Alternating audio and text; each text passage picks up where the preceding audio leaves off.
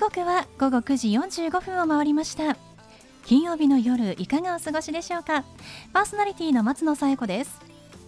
この番組ボーイズビーアンビシャスのコンセプトは夢を抱き語りそして行動に起こそうということで毎回さまざまな業種のビジネスパーソンがゲスト出演。どんなビジネスをされているのかどうして始めたのかその思いを語っていただくそんな番組です。さあそして私と一緒に番組をお届けするのは柴田法務会計事務所の柴田純一先生です。先生よろしくお願いします。はいよろしくお願いします。さあ先週も、まあ、今年あと2ヶ月ちょっとですねというお話をして、まあ、柴田先生が急ピッチでなんか行動したいというのをお聞きしましたけれども、はい、私がですね、まあ、今年、まあ、できれば頑張りたいなって思っていることは、はいまあ、もうちょっとねあのダイエット頑張りたいなって、まあ、万年ダイエッターとしてねこの番組もなんか言ってると思うんですけれども、はい、やっぱねこう私もうあと1週間ぐらいでまたさらに年を重ねてしまうんですが。はい過去のねお写真とか見るとあやっぱなんかこう自分の中では変わってないように見えても写真って真実を伝えるなみたいな。ちょっとね悲しく思うこともあったりするので、まあ、年を重ねるのは致し方ないとしても、はい、まあ、せめてねなんかこう体型キープだけでも頑張っていきたいななんて思っております。いやそれはね 若いんですよ。まあ、先生からしたらね、もう本当私だってね、はい、小娘ペーペーかもしれないですけど。いやっぱりね、うん、自分の体型が気になるっていう人はね、やっぱり若くて生き生きしてる。もうこれがね歩いてね、うんうん、なったらもうどうでもいいやってことになっちゃった、ね。大島紬着れば綺麗に見えるとかね、そういうこと言い出すからね。そうですね。そうするとね、着物がね、高いの買いになるの。あれ高い着物っていうのはね、ビシッと見えるからね。確かに。うん、着物はそうですね。ある程度まあちょっとねあった方が体型がねあった方がもともとね日本の文,、文化にはネックレスとかそんなに飾りなかったんだから。みんなお召し物、着るもので着飾ったんですよ日本の文化は。じゃあ私も、もうちょっと限界だと思ったら着物の方にあの移行していきたいと思います。はい、頑張ります。はい、それでは第183回 Voice Be Ambitious スタートです。この番組は遺言相続専門の行政書士柴田法務会計事務所の提供でお送りします。それでは先生、今夜のゲストのご紹介をお願いします。はい、今夜のゲストは、えー、歌のお姉さん坂のぞみさんです。坂さんこんばんは。こんばんは。よろしくお願いします。よろしくお願いします、えー、坂のぞみさんはモデルでタレントでいらっしゃるということですけれども、はい、ね千葉田先生が歌のお姉さんというふうに紹介してくださいましたが、歌も歌うし、はい、司会もするし、はい、昨年映画にも出演されて女優としても活動をしていらっしゃいます。あの坂さんって呼んだ方がいいかのぞみさんって呼んだ方がいいか何かありますか？えっと、のんちゃんでお願いします。わかりました。では、ちょっとね、僭越ながら、のんちゃんと呼ばせていただきたいと思います。はい、のんちゃん、あの、青森出身なんですよね。はい。柴田先生と同じ青森県出身で、保育士の資格を持っていらっしゃって、今日も本当に可愛らしい、本当に歌のお姉さんのような衣装、フリフリの襟がついた、そしてパンダのね、可愛いあのバッジ、なんていうんですかね。ブローチ。あ、そうです。ブローチという言葉が出てきませんでした。パンダの可愛いブローチをつけていらっしゃいますが、うん、あの青森県でもタレントとして活動していらっしゃったんですか？と青森では夕方の番組とかであの中継リポーターを経験させていただいたり、うん、あのモデルとしてちょっと仕事させていただいたりしていました。そうなんですね、はい、ではあの芸能活動の、まあ、始まりは青森県で活動されてたんですね。はい、そうです。うん。確かにこう今ねあの王林さんがね、はい、青森と東京行き来しながら青森弁で頑張っていらっしゃいますけれども、はい、そういうことですよね。青森で活動してリポートそうですね。はい、それをこう、まあ、なぜ東京に出てこようと思われたんですか？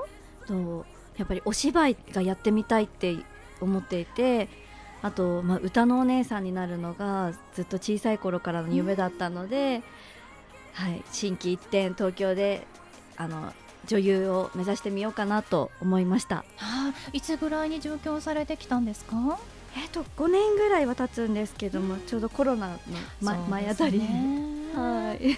じゃあちょっと意を決してあの東京出てきたはいいものの、まあ、コロナで芸能界全体がちょっとこう、ね、小さくなってしまって動けなくなってしまった時期もありましたが、はい、もう今開けてあのどうですか？東京に出てきて何か変化っていうのはありましたか？そうですね。あのご縁をいただいてちょっとずつステージとか出させていただくようになってちょっと歌が自信ない時もあったんですけども、はい、そうやってご縁いただいてステージに立たせていただくようになってやっぱり歌を真剣にやっていこうっていうので、はい、今歌のお姉さんとして活動させていただくようになりました。もう本当にあの芸能界ってねご縁が大事だなと思うんですけども、うん、その最初のご縁のきっかけっていうのは何でしたか？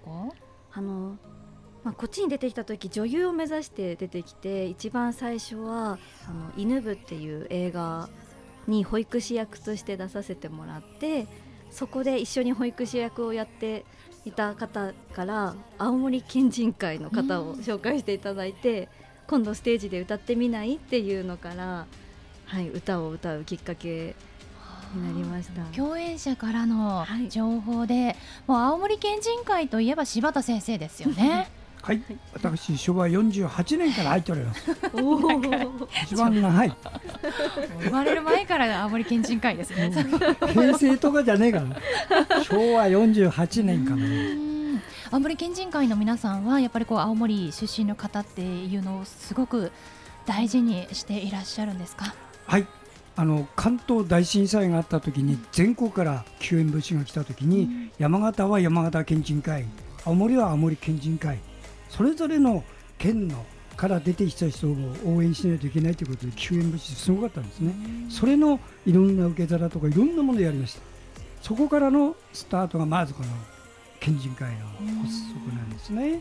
だからそういう意味ではね本当にね困った時にそれこそ食べ物もない時に向こうから送ってきたものを分けるとかそういう発想からやってるから。ちょっとあの出世したから自慢話に入るかなそういう人はいません、うん県人会っていうのはとにかく応援する。来た人。東京に出てた人ね、えー、だからこうのんちゃんに、はい、まあ、歌のお姉さんのステージの場をもう青森県人会の方が提供して、まあ、ご紹介してくださったということですね。はい、あのそのステージでは、はい、あのどんなことをされるんですか？あとなんか近くイベントってありますか？そうですね。あの県人会の方では、えっと、大人の方が多いので昔懐かしの昭和歌謡とか歌っていて、えーと、イベントですと11月11日12日に上野であの青森人の祭典があるのでそちらでステージ予定しております。あそうなんですね、はい、もう来月ですね、はい、近いですよねもうね。近いですね。上野は上野公園ですか？そうです上野公園で。上野公園でステージ組んで。はい。もう選曲っていうのは大体決まってますか？これから練るんですか？大体決まってます。あどんな歌を歌われるんですか？それはね、あ秘密。あの上野でやる県人会のあれは数年やってるんですけど、ええ、おそらくね数十万です。あの集まりは。数十万人ですか？そうすごい。その前の中野でやってた時もそうでした。つまりあれは東北応援。つまりあの宮城の大震災の応援でやってましたからね、ずっとやってました。でそれがなくなって上野で大きくやって今回は今年は土日です、うん、上野公園のあの噴水のところで、はい、一斉に地元からもう業者がたくさん来て、もうずらっと業者並びます。そういうのをね各県がやるんですね。あそうなんですね。そうやって交流していくんですよ。もうそれじゃあのステージだけではなくてきっとね食べ物出店なんかも出店して、うん、そうそうそうもちろん。だからあの同窓会とかなんとかってそういうもんじゃなくて、本当の企業ですね。もうあの本当の企業と同じ活動をしてますね。特に青森県人会はね。にぎわいそうですね。はい、美味しいものがいっぱいです。いいですね。はい、のんちゃんがこう、今後まあ女優業演技をこう、はい、まあしていきたいとおっしゃってましたけれども、うん、その演技の魅力っていうのはどんなところにありますか？やっぱりいろんな人物になれるっていうのは女優さんってすごいなって 思ってます。はい、私はですねそれが逆にあのダメだったので。もう司会業一本で行こうと思ったんですけどじゃあもういろんな人になって、はい、なりたいです。演技を楽しみたいんですね。はい、ではそんなのんちゃんに最後お聞きしますが、はい、のんちゃんの夢は何ですか？はい、まあ、女優としてたくさんいろんな役をやってみたいっていうのもあるんですけどもやっぱり歌のステージで、まあ、赤ちゃんからおじいちゃんおばあちゃんまですごい楽しめるステージを作っていく。歌歌のステージに出てたくさんの人に会うのが夢です。いいですね、はい、もうその歌のステージも近くでは11月11、12で聴けるということですから、はい、皆さんぜひ遊びに行ってみてください。はい、はい、ということで本日のゲストはのんちゃんこと坂のぞみさんでした。どうもありがとうございました。ありがとうございました。ありがとうございました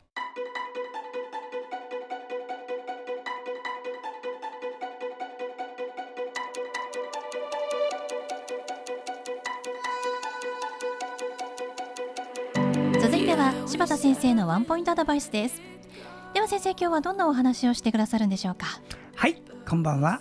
遺言相続専門の行政書士の柴田でございます、えー、今晩も私の今までいろんなやってきたことの中からですね皆様にお役に立てる話できたら嬉しいです、えー、遺言書を作るにあたって注意すべき点のご紹介なんですが遺言書を作ってからですね私が今日お話しするのはねあまりあってはいけないことなんです。あってはいけないことだけども皆さんも考えておいてくださいね。世の中いいことばっかりじゃないからね。ですか？遺言書を作ります。そして自分の死後にその遺言書を相続人の一人が見て自分に都合が悪いから破っちゃった。この人どうなるか知ってますか？こうなりますとねその人は相続権剥奪なんです。いいですか？はっきり言いますよ。これ言っとくけど遺言人の作った遺言状バリバリって破って捨てちゃった人は相続権剥奪になるよ。相続人であっても。しっかりそれしといてくださいね。子供の皆さんもねその辺しっかりしとかないととんでもないようになるからね。それでねその後にその子供が改心した。改心して親の面倒を死ぬまで面倒見た。その子供だけが。お父さんまたお母さんはどういう気持ちになります？なんとかしたいじゃないですか。相続税が剥奪ってことはね相続権がないのよ。しかしやり方あるんです。どうすればいいか。子供を養子に取ってください。自分の産んだ子供を養子に取れますからね。実子を養子に取る。そうすると養子の資格で相続権ができる。んですそういう複雑な問題。こういうのを私は専門家として皆さんにご紹介しています。はい。柴田先生の相談は電話東京零三六七八零一四零八。六七八零一四零八までお願いします。以上柴田先生のワンポイントアドバイスでした。先生ありがとうございました。ありがとうございました。